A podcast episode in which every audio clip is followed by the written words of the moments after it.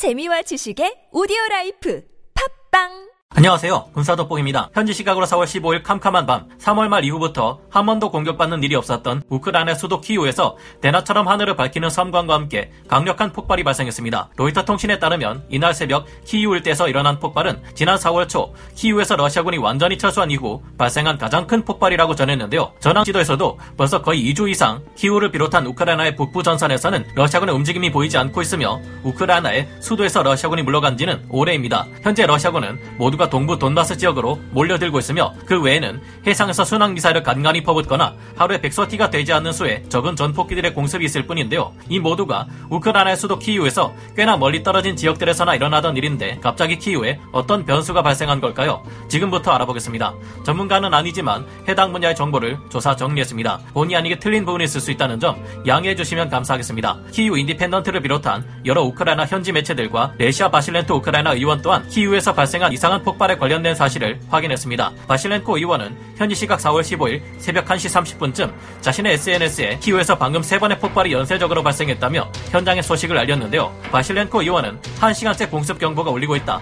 푸틴이 모스크바함 침몰로 몹시 화가 나 있을 가능성이 크다고 전해 이번 러시아군의 키우 폭격은 우크라이나군이 러시아 해군 흑해함대에 기함 모스크바함을 침몰시킨 것에 대한 보복일 것이라 주장했는데요. 현지 언론들은 키우에서 강렬한 폭음이 연속적으로 들린 후 일대의 전기가 모두 끊어졌다며 이와 관련 된 영상을 SNS에 올리기도 했습니다. 바실렌코 의원은 우크라이나 전 지역에서 특히 동부에서 집중적으로 공습 경보가 울리고 있다. 러시아가 다시 미사일을 발사하고 전투기를 출격시켰다는 뜻이라고도 덧붙였습니다. 로이터 통신 또한 실제 우크라이나 동부 하르키우와 남부 전선의 헤르손, 서부 이바노프란 킵스크에서도 폭발음이 들렸다고 보고했는데요. 키우 당국에서는 14일 밤 10시부터 15일 오전 6시까지 몇 번이나 공습 경보를 발령했다가 해지하기를 반복했습니다. 현지 시각 4월 14일 우크라이나 총참모부는 이처럼 밤이 새도록 이어지는 공습 때문에 키우는 큰 피해를 입었으며 이번 공격으로 인해 네튠 대함 미사일을 생산하는 키우의 군수 공장과 건물들이 파괴되었고 수많은 사상자가 발생했다고 밝혔습니다. 이번 러시아의 공격은 역시나 흑해함대 기함 모스크바 함을 잃은 것에 대한 보복성 공격이라는 분석이 지배적인 상황입니다. 모스크바 함은 바로 키우의 비자르 군수 공장에서 생산하는 넵튠 대함 미사일에 의해 침몰한 것으로 밝혀졌기 때문인데요.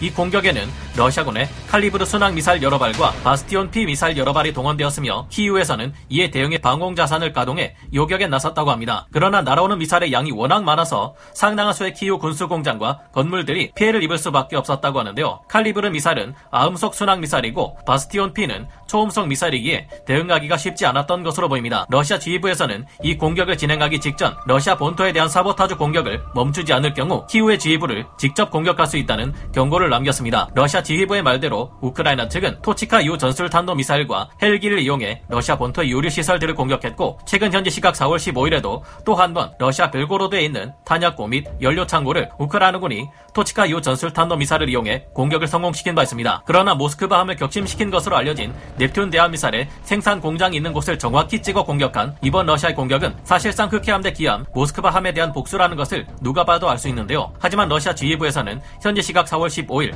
모스크바 함의 침몰 사실은 인정하면서도 이것이 우크라이나가 쏜 미사일에 의한 격침은 아니라고 잡아떼고 있습니다. 자국군의 실수로 인해 화재가 발생했고 그 화재로 인해 유폭이 일어나 침몰했다는 이야기인데 누가 봐도 티가 나는 이런 거짓말은 왜 하는지 모르겠습니다. 아무래도 우크라이나군에 의해 흑해함 대 기함이 가라앉았다는 사실을 인정하기 싫고 부끄럽게 여기 는 것 같은데요. 개인적인 생각으로는 우크라이나군의 공격에 의해 침몰했다면 그나마 전투 중 격침되었다는 약간의 명예라도 가지겠지만 자국군의 관리 실수로 침몰했다면 이건 더욱더 부끄러운 일인 것 같은데 여러분은 어떻게 생각하시나요? 애초에 우크라이나군을 우습게 보고 모스크바함을 혼자 내보낸 러시아군의 총체적인 판단 착오가 모스크바함의 침몰을 이야기하지 않았나 생각해봅니다. 오늘 군사 돋보기 여기서 마치고요. 다음 시간에 다시 돌아오겠습니다. 감사합니다. 영상을 재밌게 보셨다면 구독, 좋아요, 알림 설정 부탁드리겠습니다.